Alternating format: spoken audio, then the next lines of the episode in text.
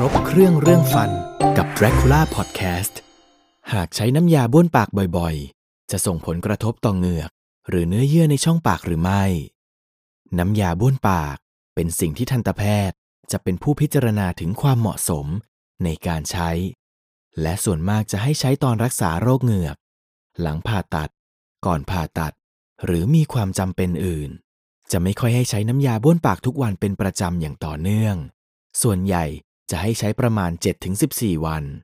น้ำยาบ้วนปากบางประเภท ใช้ในการฆ่าเชื้อแบคทีเรีย บางประเภท ใช้ในการฆ่าเชื้อรา หรือบางประเภท มีฟลูออไรด์ช่วยในเรื่องของการป้องกันฟันผุ แต่ละประเภทจะมีเหตุผลในการใช้ของน้ำยาบ้วนปาก ไม่แนะนำให้ใช้โดยภารการ หรือใช้ต่อเนื่องในระยะเวลานาน เพราะว่าน้ำยาบ้วนปากกลุ่มต่อต้านเชื้อแบคทีเรีย หรือ เชื้อจุลินทรีย์ ถ้าในกรณีที่ไม่มีเหตุจำเป็นต้องใช้ แต่ใช้เป็นระยะเวลานานอย่างต่อเนื่อง สิ่งที่เกิดขึ้นคือทำลายสมดุลในปาก ในช่องปากของเราจะมีเชื้อโรคจุลินทรีย์ต่างๆ ที่สมดุล balance กัน และทำให้ในช่องปากของเราไม่เกิดโรค แต่ถ้าเรา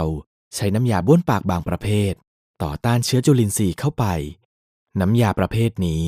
จะไปฆ่าหรือทำลายในช่องปากเรา ทำให้เสียสมดุลทำให้เกิดโรคบางประเภทโดยไม่ได้ตั้งใจ ฉะนั้นถ้าจะใช้น้ำยาบ้วนปาก ต้องใช้ตามเหตุผล และทันตแพทย์ต้องเป็นผู้ให้คำแนะนำยกเว้น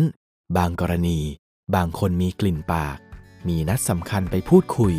รู้สึกไม่มั่นใจ อาจจะใช้ประเภทพวกที่มีกลิ่นหอม แต่ก็ควรหาสาเหตุว่า กลิ่นปากนั้นเกิดมาจากสาเหตุอะไรกันแน่ และพบกับเคล็ดไม่ลับการดูแลฟันเพิ่มเติมได้ที่ dracula.com